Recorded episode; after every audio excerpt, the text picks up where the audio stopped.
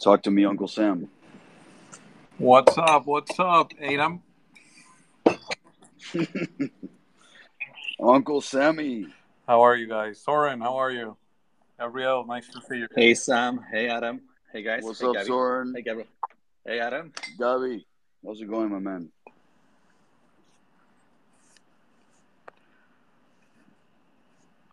I feel like tonight it's gonna get interesting. Well, you you touched the topic which everybody wants to hear about it, right? Yeah, I think it's an it's a good one. Which one? The, May- the, We'll the, the plays out. Mayweather topic that he's uh the, rock.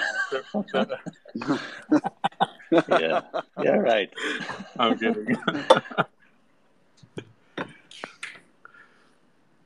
Yeah, let's let's give people a few minutes to come in to see if we're gonna get more people, and then we can just we can kick it off. What are you guys up to? Um, just coding as we speak. I don't know about you guys. What are you coding?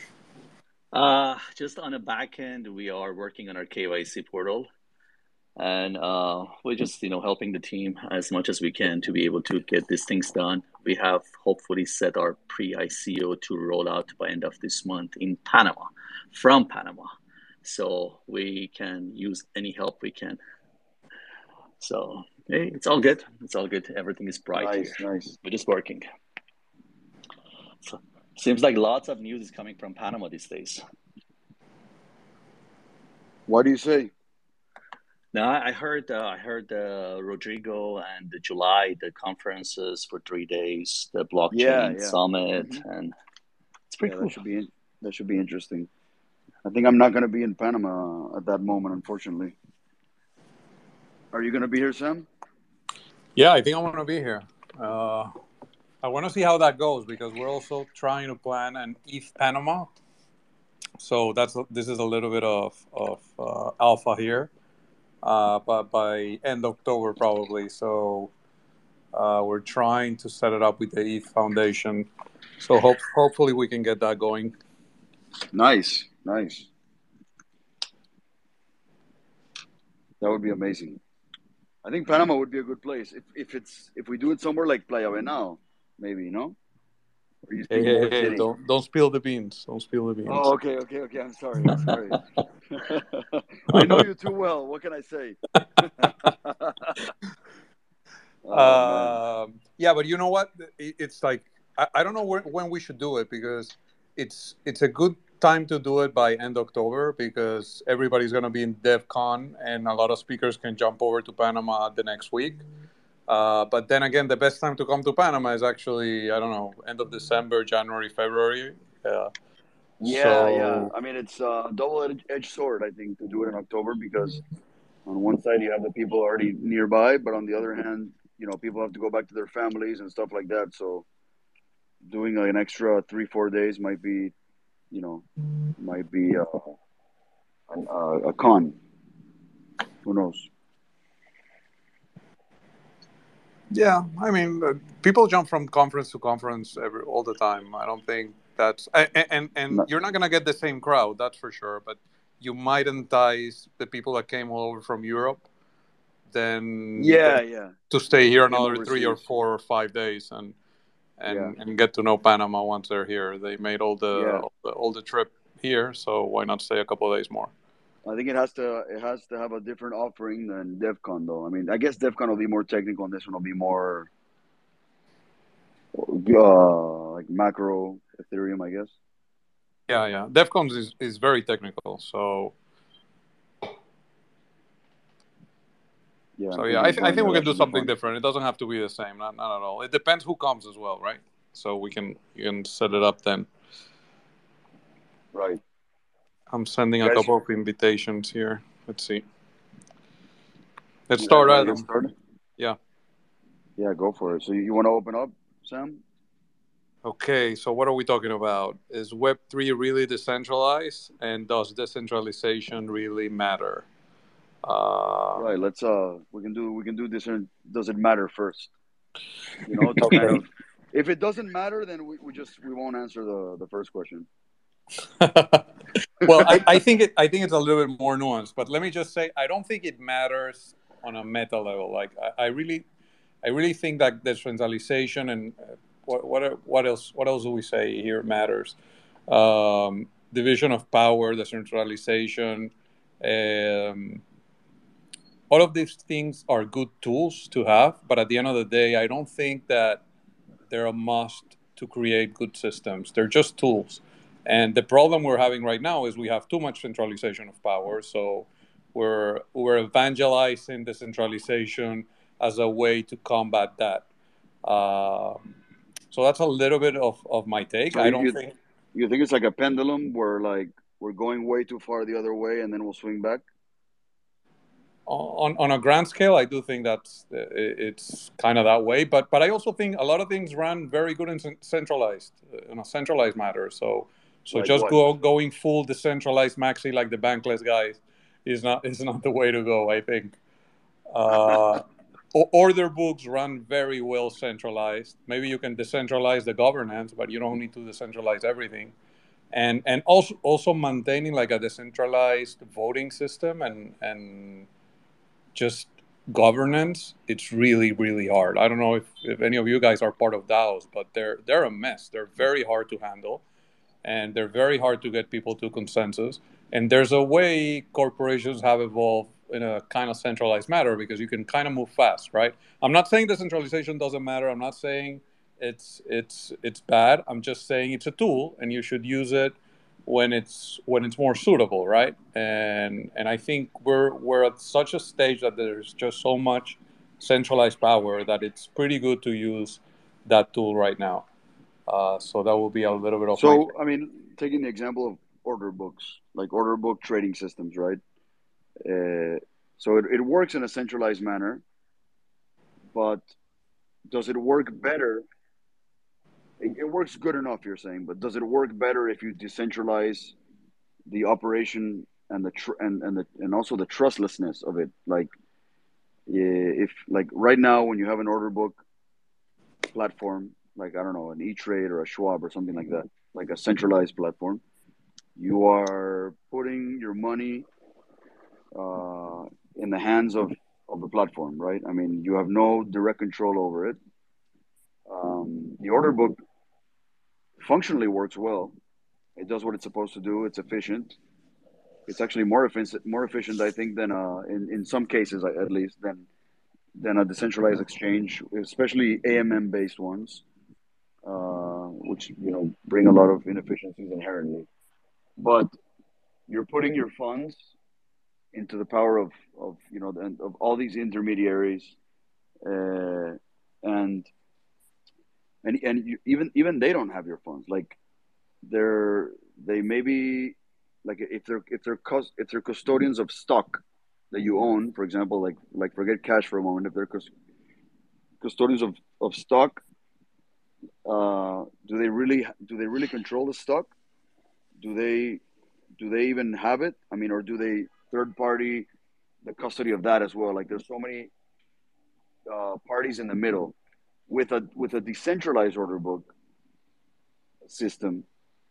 You always have direct ownership, control, visibility, transparency of both your cash and your assets and your and your other your, your securities, I guess.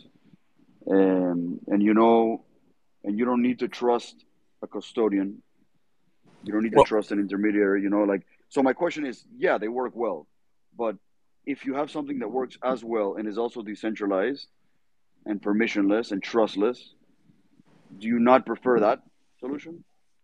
So, so let, let, let's go through that example because I've actually thought about this a little bit. So, so how would you manage a decentralized order book? You would have, you would have, is, is the order book going to be centralized and then just managed in a decentralized governance fashion? Or is it going to be completely decentralized?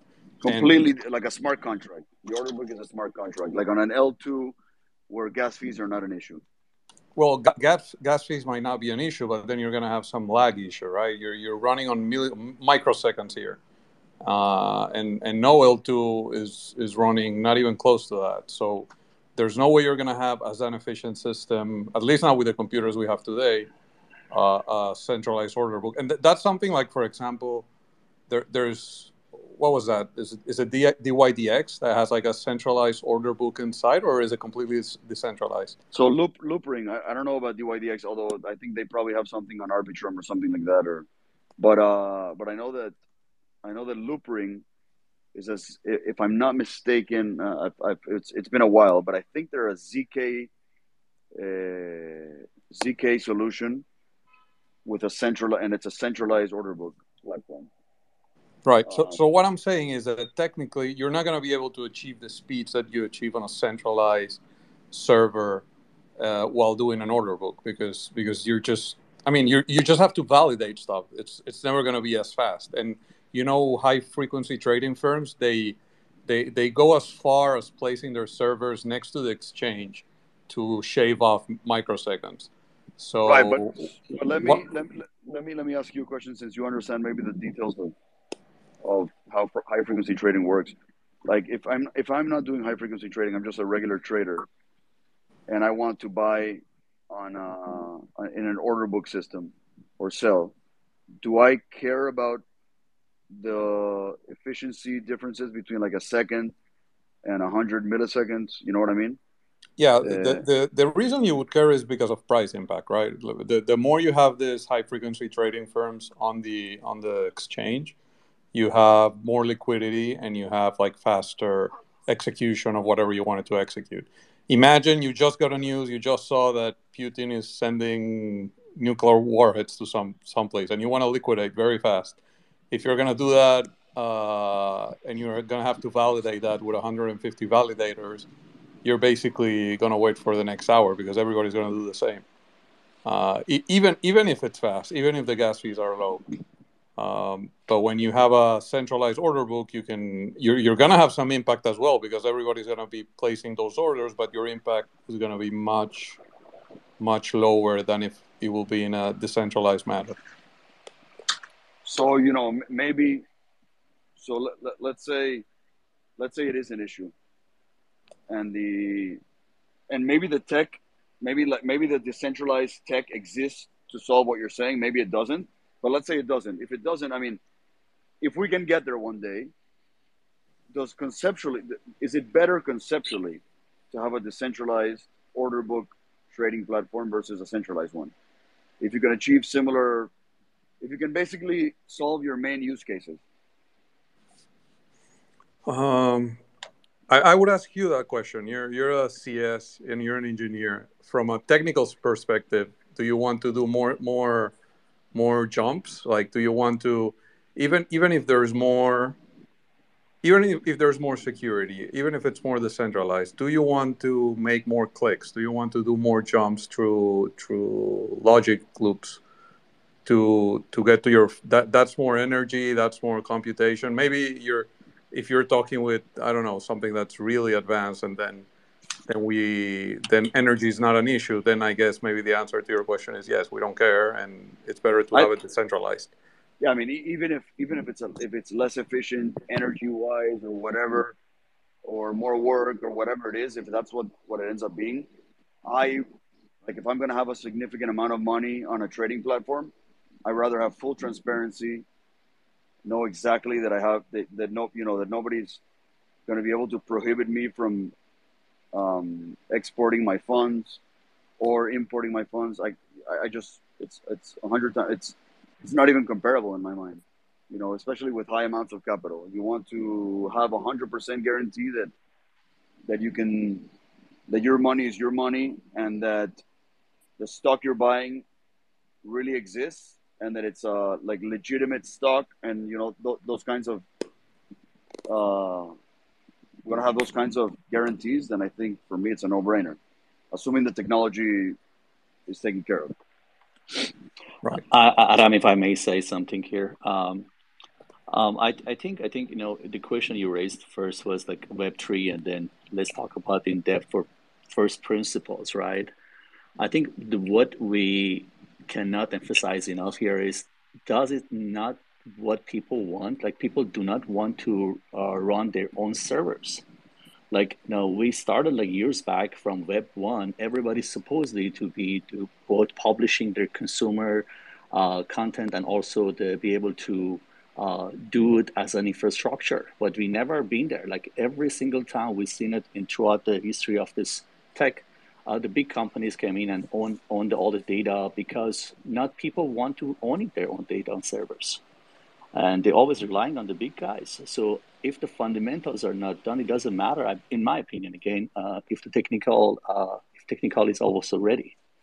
So again, not for everybody, but for massive adaptation let's just imagine right now if the MetaMask wasn't there and all, all that 40% of the nodes coming from Ethereum nodes are coming from United States was not there, uh, people wouldn't just use the MetaMask with these numbers as of right now. Not everybody could just do what you done or Sam did.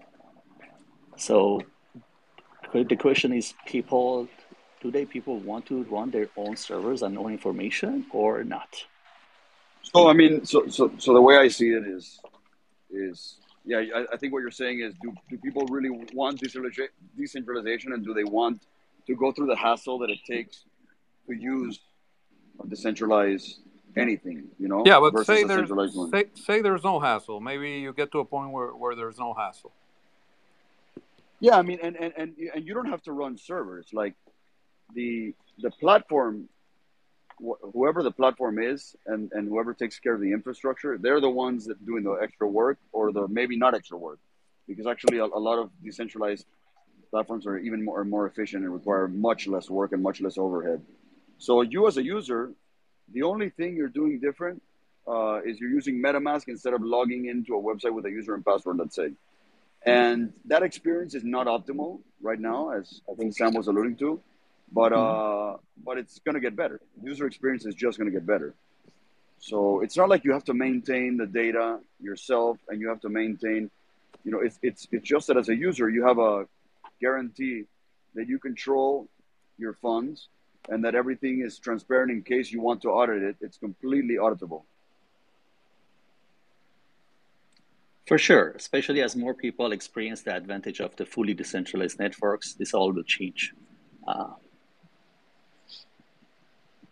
Well, one of the reasons, like we, we were talking about, uh, somebody sent Adam a message that that, for example, MetaMask is centralized, right? Like they they have your data and they can read everything that you go. Well, they they don't. They say they don't, but they could read every website that you go into because they're actually interacting with it. And they've published uh, how they do that and how they don't do it. But at the end of the day, they're a centralized company and you can't really verify exactly everything that they're doing. So so right there you see like uh, that that's a little bit of the problem that I think like and I don't agree with that. I think we should have more decentralized uh, software, but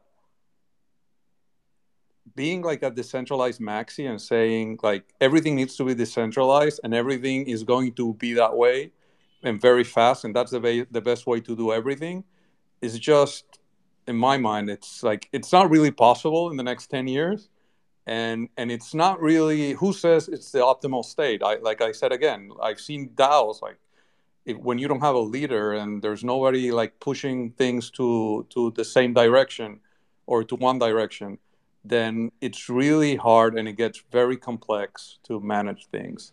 And and I, I think like decentralization hasn't reared like its ugly head yet but it will in the next 10 or 20 years and we'll see the problems that it creates like anything like anything else like we've had democracy and we've had capitalism for i don't know 500 years or 300 years like running on on high leverage right now but and and they, they've been pretty good for the world they've been a, a, great source of, of I don't know reduction in poverty and and birth rates. It's everything has been great about it, but we've reached a point where it's not so great anymore. And I think it's the same with basically any technology. And decentralization for me is a technology, and and anything is going to run into this some issues that you're going to have to fix later.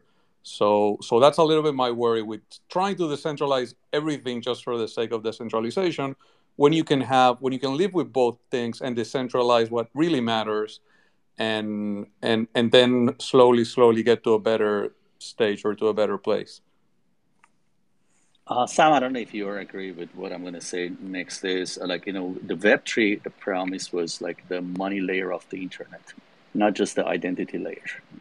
Uh, with that grand vision, like you know, the participant of any network uh, supposed to be able to own a piece of the product or services that they're using it every day.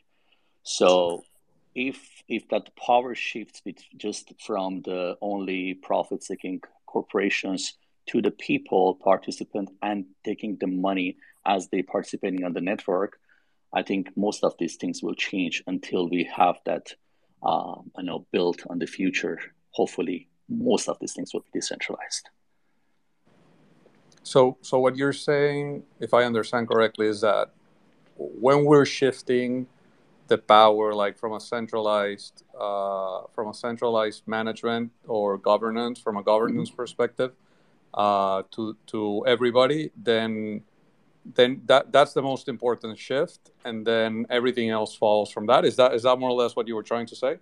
That's correct. Okay i i, I kind of agree with that. I kind of agree that that's that's better. Uh, I, I actually agree with that completely. The, the only thing i would say is that you still see like like this is still capitalism. Like you you're seeing some of it trickle down to to like everybody that's participating but you're seeing like the big players accumulate most of the wealth. So it's not like it's now a completely fair system and everybody's making as much as the next guy. It's just that the barriers have been lowered a little bit. And i and, and i think that's a very good thing. I think like now, everybody in any place in the world that just has a computer and internet access can actually join. When before, I think if you lived in India and even if you have access to a computer and to internet, your chances weren't very good, and they're still not very good, but they're a little bit better. Mm-hmm. Yeah, like like like I was saying the other day, uh, just to kind of highlight an example of, of the kind of benefits the world is seeing with uh, with the ecosystem you know that we're living in now, the crypto ecosystem. I think I was telling you, Sam, the other day that there's so many 19, 20 year olds which maybe have not finished college are still in college or, you know, or didn't even go to college. And, you know, 10, 20 years ago, there wasn't a mechanism for them to shine at that age on a global level. It was just so difficult. And, and there was so much talent that wasn't being exploited and shown to the world. And now, since we're we're living what I think is the real beginning of a real globalization because now the the money layer of the world is is for the first time uh, borderless, permissionless. Um, we're seeing we're seeing 19 and 20 year old kids uh, shining like, like we're seeing 14 year, 14 year olds and 16 years old as well. Yeah, yeah, and, and and these were these these were you know these were talents that weren't that in a traditional that in the traditional uh, system weren't weren't going to be able to show themselves until they built like a little bit of wealth um, and had maybe and, and went through life a little bit more and through the traditional systems in, life and now now they have now they can tap into this global power and it's crazy the stuff we're seeing i mean we, we I, I'm, I'm i'm seeing some some kids, uh, you know, like uh, many examples of, of kids creating amazing things and, and, and, and writing amazing things. And it's, uh, it's, it's crazy the, the effects that we're to see, you know, uh, from what we're living. It's, it's, it's amazing. But anyway, if to, to start answering the question, like let, let's assume for a second that uh, even if, if, if what's, if Sam's thesis holds, right, that not everything needs to be decentralized some things maybe are better centralized, although some I would still argue, like the order book system I was arguing uh, for decentralization, I think works in a centralized manner, but I think it's better in a decentralized manner, assuming the technology can hold, right? So, so but but even if not everything is better uh, decentralized, and we're not decentralization maxis, um, assuming that some things are better decentralized, you know, how decentralized is it really? So let's start analyzing and breaking down and unpacking this this this question. And to do that, I'll try to to break down the way it works into three components. The three main components, the way I see. It. The first component of Web three is the base layer. Okay, the base layer is um, basically things like Ethereum, okay, and, and things like Bitcoin. Uh, the the layer one blockchain where you know, the in the case of Ethereum, the logic is being executed. You know, the business logic, the economic logic, the financial, whatever you want to call it, is all being executed on this base layer. Now, the base layer itself, in my mind, is maybe not perfectly, but I would say very near mathematically perfect, perfectly decentralized. Okay, so if so, so if we take if we take for granted that the base layer itself, Ethereum, where the smart contracts run, where the logic runs, where the applications are, is decentralized, then you know, check. I put a check mark on on, on that component of the three components I'm going to describe. The next component is the communication is, is kind of the interface, the interface between users, not the front interface that the user sees, but the, what communicates the user's wallet, let's say, or transacting mechanism with the base layer. And that's uh, services like Infura. What does Infura do? Infura is basically a translator uh, between uh, user interface and the blockchain and it's communicating either reading or writing uh, from and to the blockchain what supposedly the user wants. Now, the way Infura works, which is the most, I think, the most used um, service uh, for doing this, the way it works is to be able to interact with the blockchain and have complete security that you know that, that what you're that what you think is true is, is actually true you need to run what's called a full node an Ethereum full node. And when you run a full node, you're basically running a complete history of every transaction uh, that's ever happened on Ethereum on a computer. And you are constantly updating every, you know, around 12 seconds uh, what's going on in the blocks, in the new transactions that are being grouped together in these blocks. And you have to keep up in real time with what's happening what's being uh, what's being mined into these blocks. Now, since most people that want to interact with a blockchain aren't going to be running a node because you need to have a fairly, you know, not a huge computer, but but a fairly powerful computer. And the more time goes on, the more powerful it has to be because the blockchain gets bigger and bigger. Then, since you're not going to be doing that, you need to use this an intermediary. And Infura, as I said, is one of the biggest intermediaries. And as a side note, they are owned by the same people that own MetaMask. Okay.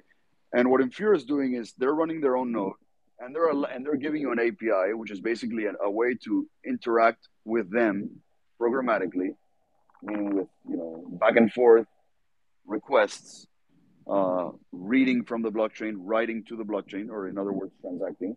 And um, you're, you're, you're communicating with this node and the node is doing the work for you. Okay? So this is the first uh, part along the way or the first among the three components that i'm mentioning where you start to have centralization.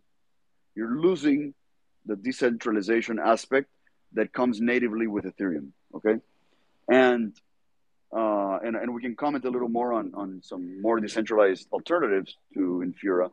But when you are communicating with your, with a, with Ethereum now, it's very likely you're using Infura as an intermediary and you're trusting them that they are going that they're feeding you information uh, with high fidelity, with actually maximum fidelity of what's on the blockchain, and actually writing to the blockchain, they can't really fake it because it requires your digital signature to move your funds. So they can't really cheat you on the on the on the writing aspect, although they can trick you if they wanted to, to make to make you sign something you don't want to sign. So that's really when, as I said, where where you start meeting uh, the first centralization in Web three, and then lastly you have the third component, which is the user interface, which is in in many cases, most cases nowadays, MetaMask and with MetaMask, what you're doing is it's it's basically a user interface, meaning you know it's showing you uh, what's going on in the blockchain, what's going on in the in the smart contract or the application you're interacting with, and it's giving you a mechanism to be able to send information to Infura, who then sends it to the block to, to Ethereum, and and MetaMask of course is a centralized you know company. Um, and you are also interacting with with a centralized component in that sense, and you're putting trust in them, similar to the trust you're putting in in Fura. Now, what I want to say in the end of all this, I want to I want to say that Web three is is in my mind, as I uh, circling back to the beginning, um, composed of three, these three things, but the most important component of them all, which is the base layer, which is the blockchain itself, is completely decentralized. Now, some some you know some uh, a Bitcoin maxi would argue that Ethereum is itself is not decentralized, but that's a discussion for another day. Uh, for now, uh, I, I would say that it's decentralized enough by like way way more decentralized than it needs to be, in my opinion. And if and and and, and that's and uh, and that's not the problem. In other words, Ethereum isn't the problem. It's how we interact with it. So, you know, uh, I can I can speak a little bit more about this, but I'd like to open up to comments before I go deeper. Hello. Yeah, let me let me just say that that uh, decentralization is is a spectrum, right? So there's no perfect state, and yes, maybe Bitcoin is the more decentralized uh, of the blockchains, but like you said before, like Ethereum is probably decentralized enough uh, it is decentralized enough, and many other blockchains that are not as decentralized as Ethereum, they're decentralized enough. And um, yeah, I don't know if anybody had any questions or wanted to comment. I have a question regarding what Adam just said. Um, uh, using your example with the three layers, do you guys know what is currently the business model of MetaMask and Infura?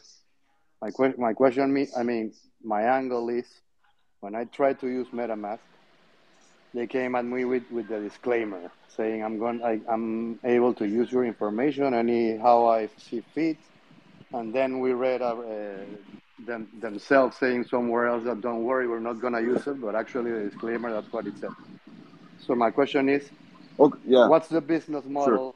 for them what what currently Let, is where they're, they're looking for profit or, or if they're not what's their angle Wait, hey, let, let, me ask. Hey, wait, wait, wait. Hey, Tito, nice to meet you. You were the one that, that raised the question. Adam, Adam, Adam was. Yes. Adam told me the question, but he didn't tell me who, who said it. So. It was me. It was me. Yeah, I think Tito. I think maybe you're the reason that uh, this uh, this space is, All right. is named the way it is. Thank let, you. Let me answer. Let me let me let me take a stab at answering both questions. So so first, what are the business models? And I think it's a really good question because in the end, the business models are what tell the truth, right? Mostly, and. uh the Infura business model it, it, started as a free service, as most most of these scale uh, highly scalable services, uh, these freemium kind of model services work. And at first, it was just free, okay. And they wanted to try to onboard uh, as many people until we had some kind of critical mass, which we already achieved. Now their business model is people who are running applications, like uh, I'm building an application and I need my application to read from Infura and to write to Infura, uh, sorry, to read from Ethereum and to, and to write to Ethereum. My business core is not running a node or has anything to do with running a node. So I rather third party that to somebody else. So I'm third, third partying it to Infura. And, and what they're doing is they're charging me on a, on a per transaction basis. They're saying, okay, a million transactions per month costs you $250 and that's their business model. Okay, and they're, so they're just really charging based on usage. Now MetaMask, here I'm not uh, as as 100% sure if this is in, uh, fully encompassing of their business model, but I know that they allow trading between coins. So like ETH to a coin and a coin to another coin, kind of like what you do with a Uniswap or a SushiSwap, which are decentralized exchanges. MetaMask serves uh, I don't know if it's an aggregator or not, but they serve as a mechanism to trade, and they, they, they make money on the trading fees. So basically, they're, they're giving you easy access to any uh, app on Ethereum or, or basically any EVM chain, chains like Polygon, etc. Um, and they're not making any money off of that, but you end up storing, uh, not storing, it's the wrong word. You end up having access to funds in different coins uh, with addresses that you host on in your MetaMask wallet. And since you have them there, then they, you know, and you want to, if you ever want to trade between them, you can use MetaMask to do that, and they make a fee. Now, to answer your, your second question, your second question is, um, yeah, why is MetaMask giving me these disclaimers? And the truth is that, and this might not satisfy you in terms of, okay, then what's all this decentralization bullshit about? But the truth is that, uh, that most of the plugins you have in your browser, you probably have, I have like 20 plugins, little icons, just like MetaMask, doing different kinds of stuff. Most of them have access to reading and writing to your browser because they require that in order to operate. And MetaMask requires reading from your browser, writing to your browser, in order to basically they're they're doing JavaScript stuff to be able to to to work to operate to make it in a in a user friendly simple manner. So since they need they need that, they're they're writing a disclaimer, but in the end, supposedly they're not doing anything with it because it's not part of their business model. Their model is making transaction fees and not where not the typical web 2 model where the user is the product. If you're using it for free then you are the product. You know what i mean? So uh, that's that's my take on it. Yeah so just to finish that point i mean i'm i'm happy to learn that they're charging per service which is you know what all of us I think would prefer by now having having seen what happens when you become the product.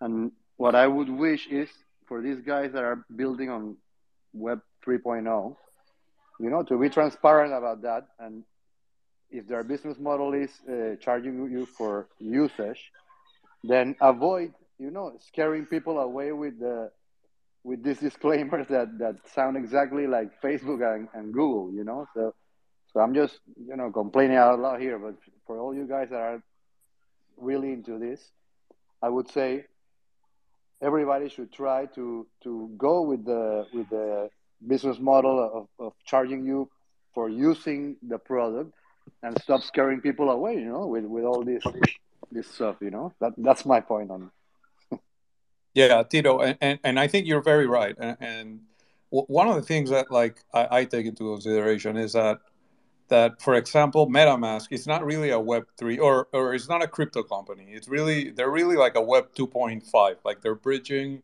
Web two and crypto. Um, they might provide services just for crypto, but at the end of the day, they're an incorporated company in the U.S. I, I don't know if it's the U.S., but they are somewhere. They have a legal entity. Uh, everybody on their team is is a legal is is doxed, I think. Uh, so, so they're really not like a crypto native company. And there's some companies like uh, like uh, ConsenSys or or like Infura that or like MetaMask. For example, MetaMask there's not there's no wallet that I know that is that is really like completely crypto native and decentralized. But but for example, the the what Adam was saying about Infura, uh, there are some products like Pocket Network that does exactly the same thing as Infura does, and they are completely decentralized. You can go and buy their tokens and vote on propo- proposals, and and and those are the services. The, the thing is, if you go back like six years ago or seven years ago, there was really also no way to do uh, everything in a decentralized manner. Even to trade tokens, you had to go to a centralized exchange, and that, that's how everybody. That's how I got robbed at, at the beginning as well so so everything like starts the, the base, like Adam was saying, like the base layer is decentralized, but then there's a lot of picks and shovels, if you will, that need to be built, and many of them are being built in a centralized way because it's just faster and easier. Uh, but that doesn't mean that there's not going to be other companies that come along in the near future and replace those systems or coexist with those systems uh, in a in a completely decentralized matter. So, for example, Infura is like 80% of, of I think the net the traffic of Ethereum, and they're completely centralized. They're owned by ConsenSys, which owns MetaMask. But we have Pocket Network that is completely decentralized, and you have tokens, and you can bo- go and buy the whole supply if you want to, or not the whole supply, but a, a very big chunk of it on the open market, and it's completely decentralized. Uh, so these things are, are are getting worked on but yeah, I get your point, and it's true. Like right now, half of of crypto is centralized, and half of it is really decentralized.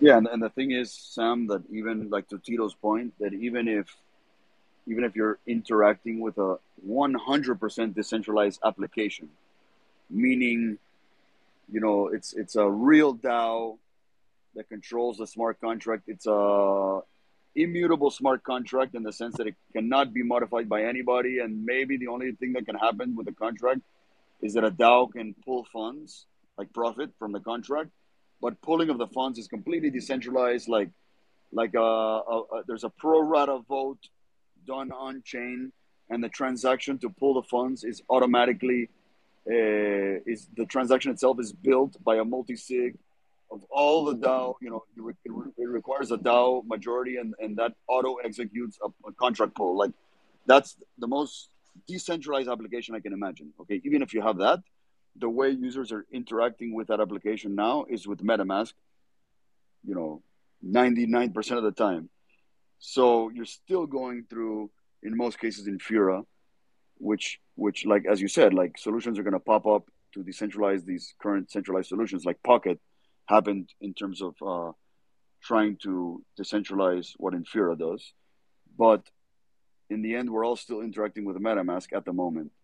And I also agree with you in that Web3 is definitely a, a, a spectrum, you know?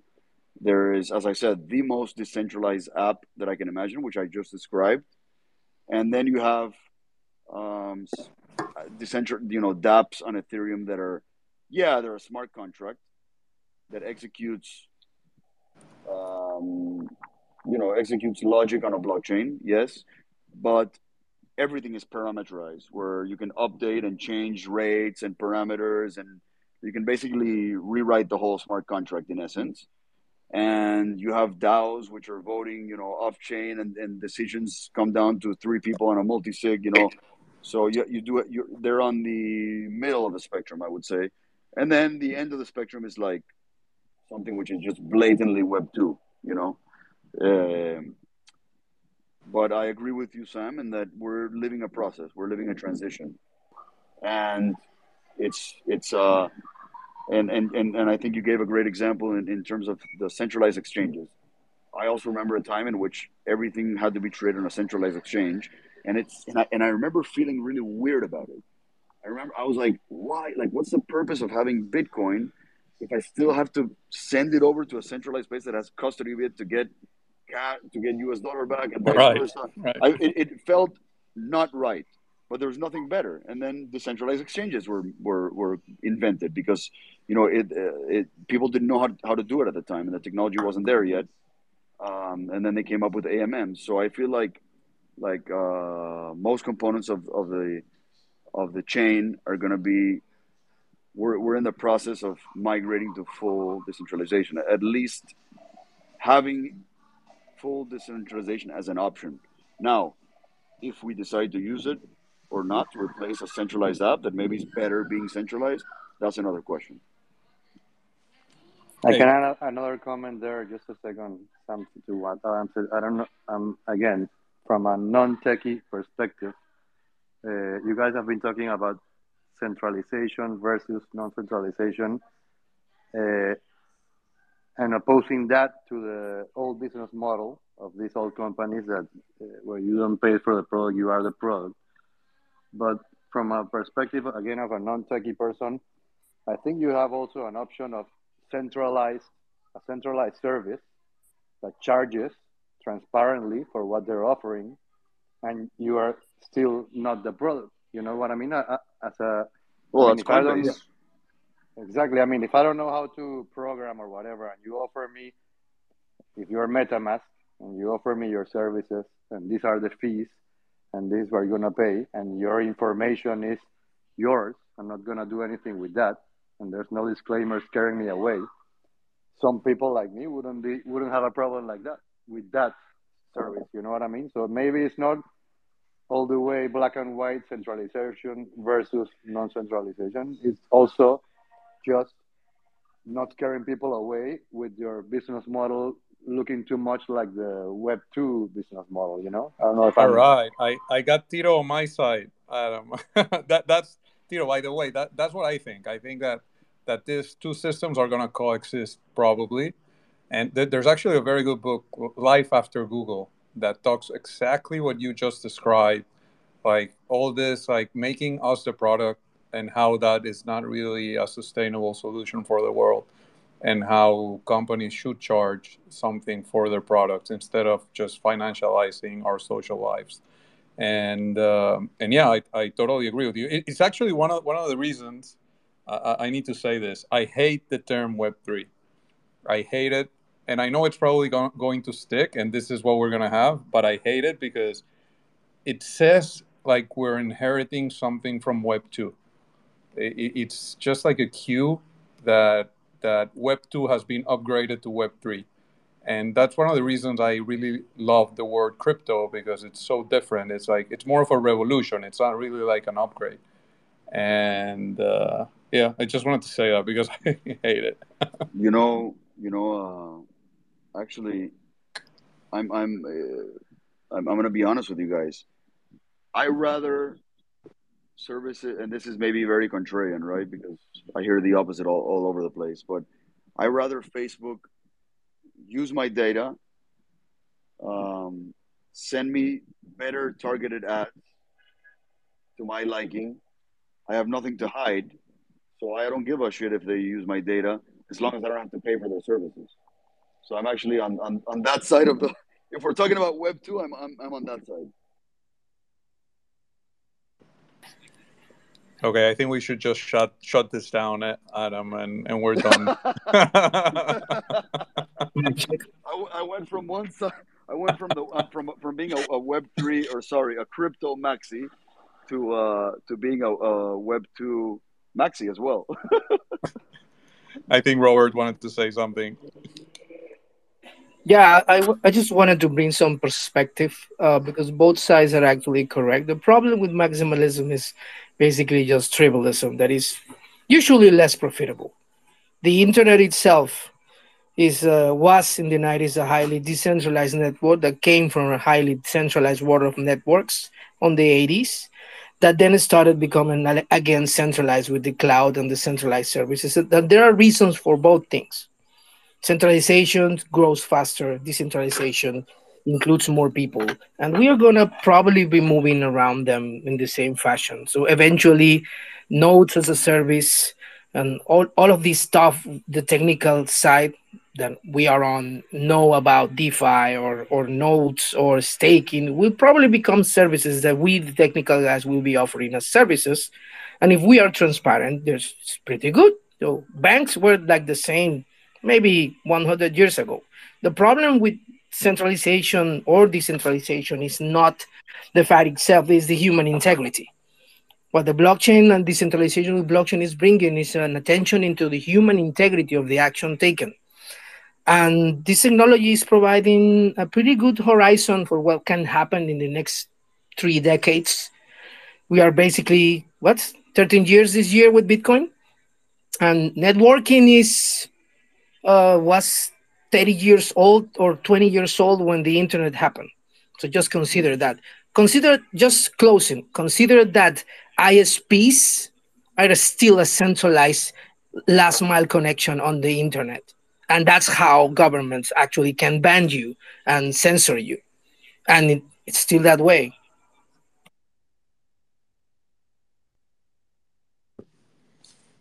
Right. Th- thanks for that, Robert. I, I, I agree. I think like this, it's not like the, the maximalism is, is like a inherently it's a bad part of all all ecosystems and and especially in crypto. It's mm-hmm. crazy to to the point where where it's gotten.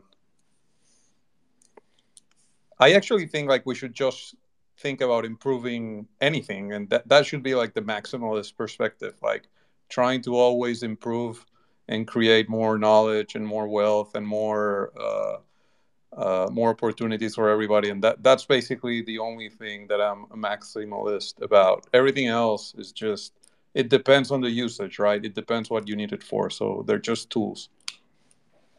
I think if we end if we end up with, you know, if the end game is kind of a mixture of decentralization and centralization, such that the user experience is optimal, costs are optimal, and especially if if the masses don't care, if they're interacting with um, with a centralized entity to get to the blockchain as an intermediary, as long as they don't harvest their data. If that's if that's kind of the overpowering thesis, um, I would still be I w- I wouldn't be uh, as happy as, as I can be, but I would be happy enough. Why? Because if I knew that I still had complete custody control of my assets, of my digital assets, and if I know that anybody in the world doesn't have to ask permission to access global global financial systems, uh, global, you know, uh, local, global governance systems, social systems. If everything is permissionless, transparent, and self-custodial, in the sense that you can extract funds uh, or input funds in any moment you want, I think that is the big win for humanity, and that's what I most care about.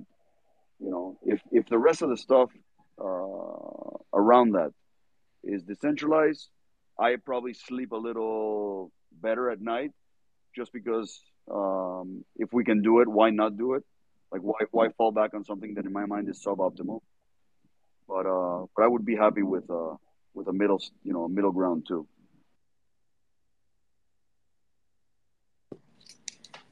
Right, I agree with that.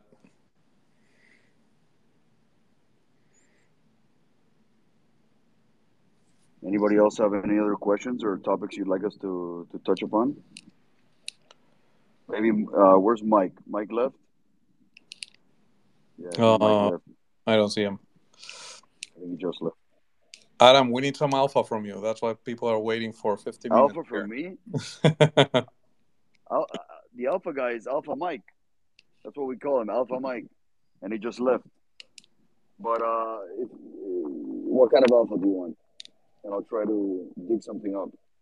I, I was going to bring up one one other service that's not really decentralized, and I don't know how you can decentralize it really well, like market maker. You have you have uh, liquidity providers that that go into automated uh, uh, automated market makers, but really you see that market makers in general they're they're very they're even private companies most of them are not even public and they're very centralized and they do a pretty good job and I don't see that changing in the near future. So, um, yeah, I, I think uh, yeah, I don't know about market makers, but I, I think we will end up with a probably an like or the order book, unless somebody comes up with something better than or an order book trading system. But right, so so this is this, this is what I, what I'm really excited about. Like we're just thinking of how to bring stuff that works in the real world to to this decentralized and uh, system and that's really the wrong way to think about it because if we if we even take the example of the internet like we thought we were going to be shopping in regular stores online and that's not really what happened. We, we we got social media and we got social i don't know platforms and we got web searcher and we got aggregation systems like uber and airbnb. So I'm really excited about those things, like the things that that we're not thinking about right now, and probably in five years they're gonna, in five or ten years they're gonna change the world uh, completely, and they're gonna bring a new use case that we can't even imagine right now. Yeah, that's that's what I'm most excited about. I mean, I I, I, I see it like like uh, when I think I always refer back to the example, but when the iPhone came out, um, you know, I, I, remember 2007, Steve Jobs speaking about the iPhone. I remember the the presentation almost, you know, to perfection. I loved it so much. Um, and he started talking about apps, and I don't think I was even imagining like what what the developers of the world, what the developer ecosystem was going to be like.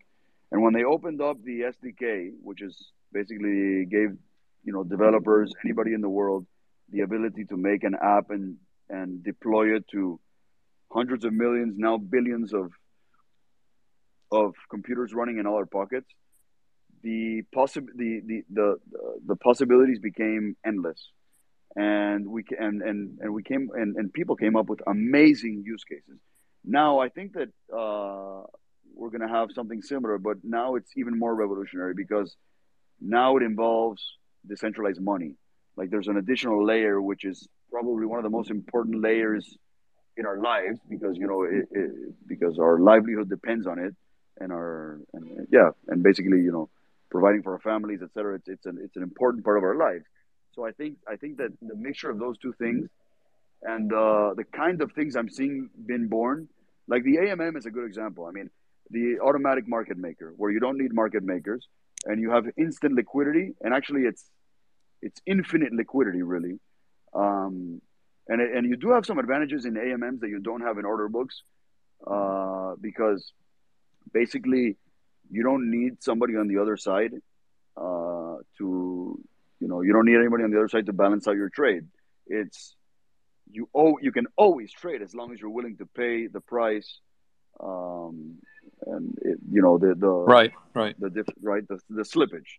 So you know I think that in and of itself is a very amazing innovation. It it it, it you know it, it it allows us to to have these uh, liquidity bootstrapping events where platforms can can raise funds on a global scale, like in a matter of hours, without having to do anything but deploy a smart contract, or you know, and uh, and thanks to AMMs, and I think uh, uh, these kind of things are really going to be so powerful, we can't even imagine one percent of what it's going to be. It's like when when somebody, you know, the first app came out on the iPhone, the first developer app. I uh, I don't know what it was, something like. Do you remember uh, one of the first apps, Sam, uh, for the iPhone?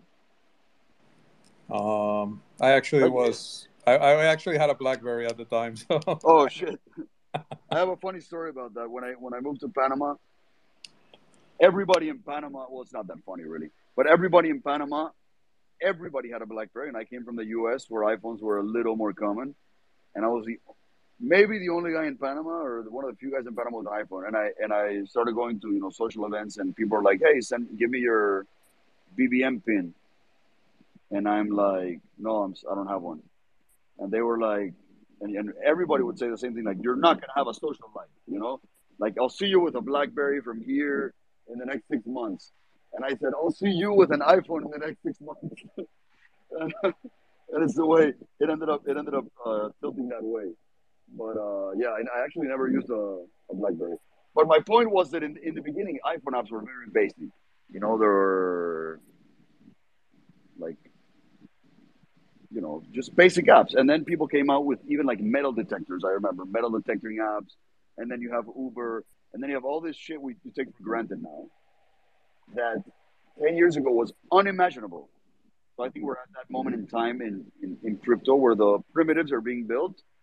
Uh, as we said, we're in the process of, of, of, people building the, the primitives, the tools that are going to be used to as, as the building blocks to create the future. And I think the the the the, the effects the effects of of, the, of these primitives that we have are going to be so much stronger than than what the iPhone SDK and Android SDK gave us in terms of developing centralized apps.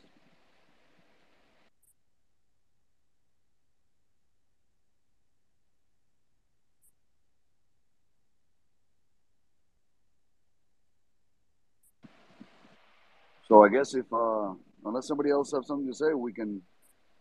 We can oh, I, I, I, I was talking. I was muted. oh, oh, go ahead. Sorry. uh, no, I was just saying like another thing that's emerging, which which I don't like right now at the current state, but it's probably going to get much better. Uh, like this uh, metaverse games that are that people in Philippines are playing, and people say that they're making more money than they're making in their normal jobs there. So, so I don't think it's working in its current form, from what I've digged into. But I think these are kind of economies that are going to emerge from the cryptoverse that that are really not possible in in the regular world. And and yeah uh, that, that's that's what we should be looking forward to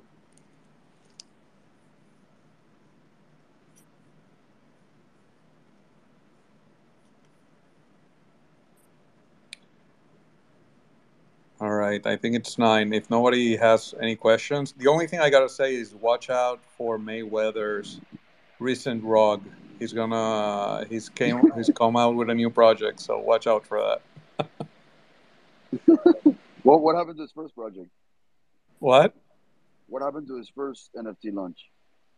It crashed. It, it wasn't an NFT launch. The, his first launch was like an, a coin, Ethereum Max, and it went like to zero. After the fight, it went to zero. Wow. Yeah. All right, guys. It was fun tonight, man. I had I had some fun. I guess we'll wrap it up. All right, Thank you for everybody right, that came um, and listened, and everybody everybody that spoke. Uh, have you heard about Sandbox? What, what was Sandbox? the question?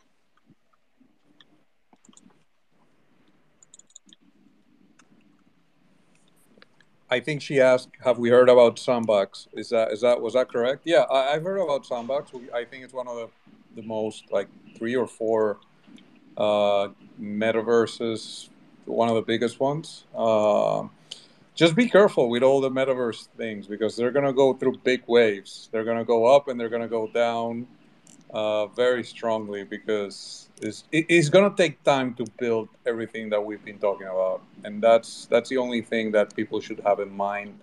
Uh, but yeah, I think Sandbox and Decentraland, they're probably one of the ones that, that are probably going to survive all this carnage.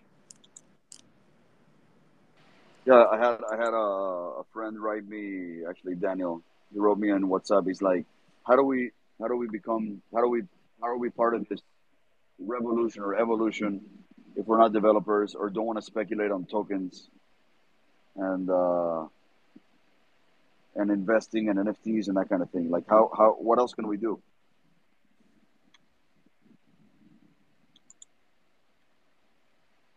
What do you guys say?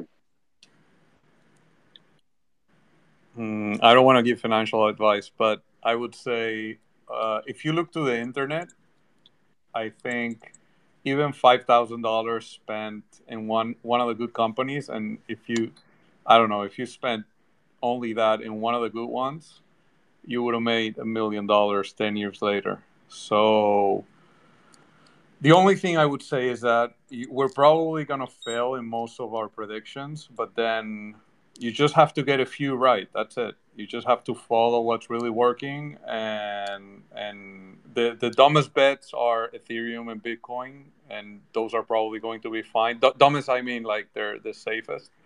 Um, but it, if you- and and I would say those are the clearest ones. And then if you want to go further out the risk curve, then just uh, do it slowly. And and there's still time. There's still time. We're gonna have the next But five think years Sam, to figure it wanted, out. I think you wanted to know, like leaving investing aside and speculating and stuff. How can you participate in this movement, this Web three Oh, movement? Oh.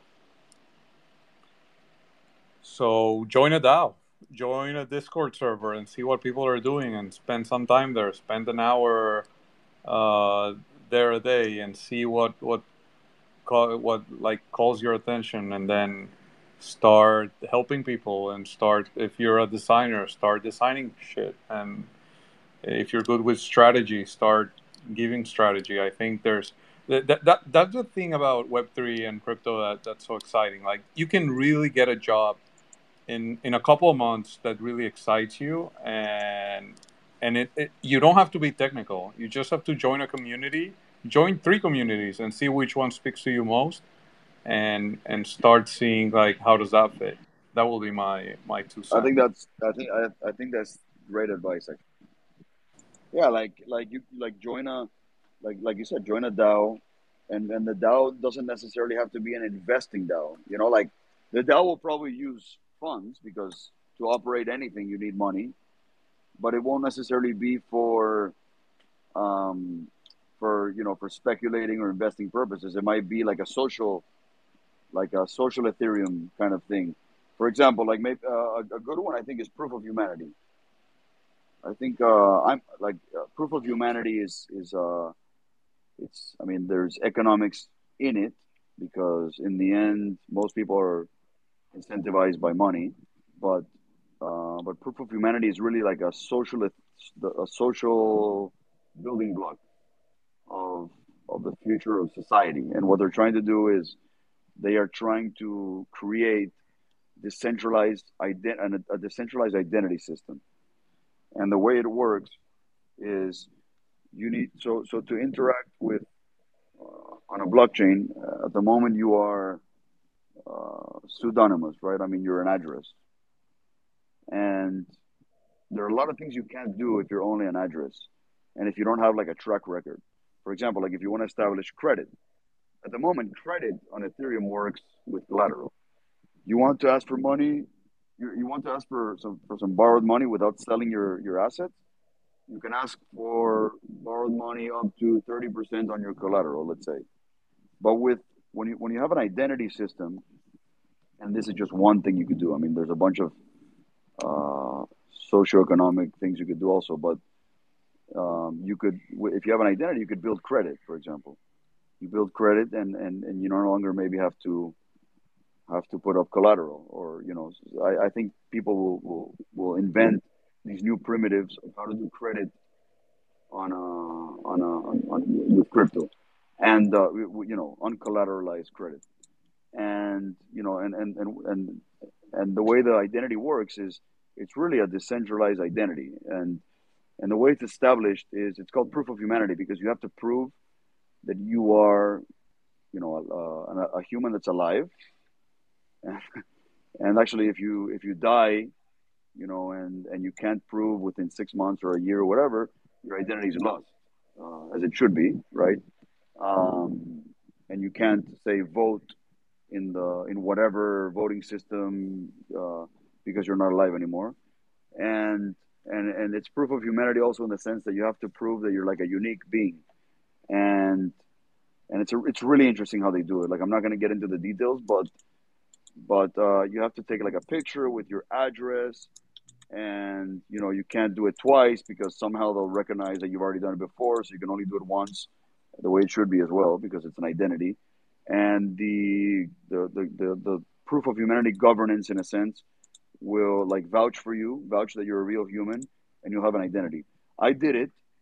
I did it a, a while back maybe i don't know nine months ago. And the the initial use case for, for proof of humanity is to do ubi ubi is universal basic income.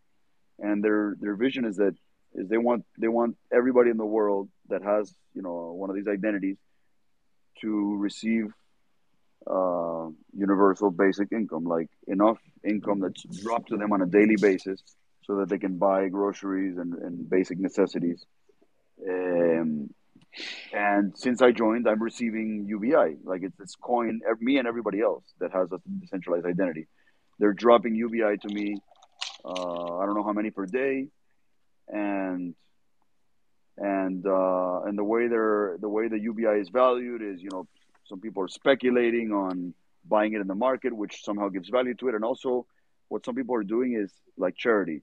The way they do charity is, let's say you build an app on Ethereum that you know generates some sort of profit.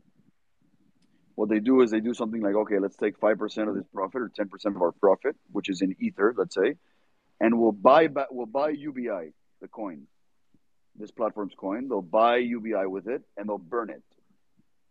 So it's it's a way of doing charity because by burning UBI, you're reducing the supply, you're making it more scarce, and you're making you're you're, you're indirectly assigning more value to the existing coins, and that's another way you can maintain, uh, you know, the value of a universal universal basic income. So I think uh, that's a really good another good way, you know, to to participate in Web3 without speculating is, you know, create your, your decentralized identity, go through the vouching process. I can vouch for you if you want. Um, and and then I don't know, see see what, what kind of stuff comes up that use this this new primitive. Adam, do you think it will be awesome to have a beginner's guide to joining a DAO for next week? So many people yeah, can understand it that could be interesting. I think. Yeah, I think that's a good idea for a topic. Yeah, we can definitely do that. Hey guys, I gotta jump. Uh, yeah. But it was great talking to you all tonight. Uh. And and I like that theme for next week, Adam. Yeah, let's create that. Let's just have more content, just and then we can share more. I, I don't know. You said you're gonna upload this information into a podcast. Is that the case? Yeah, still? I have this. I have this podcast uh, that I was doing with video, Mhm. you know, for for some episodes. And the thing is, it's called Crypto Latinos, and the the idea was for it to be in Spanish. These these spaces are in English, but I, I think it's the right way to do it.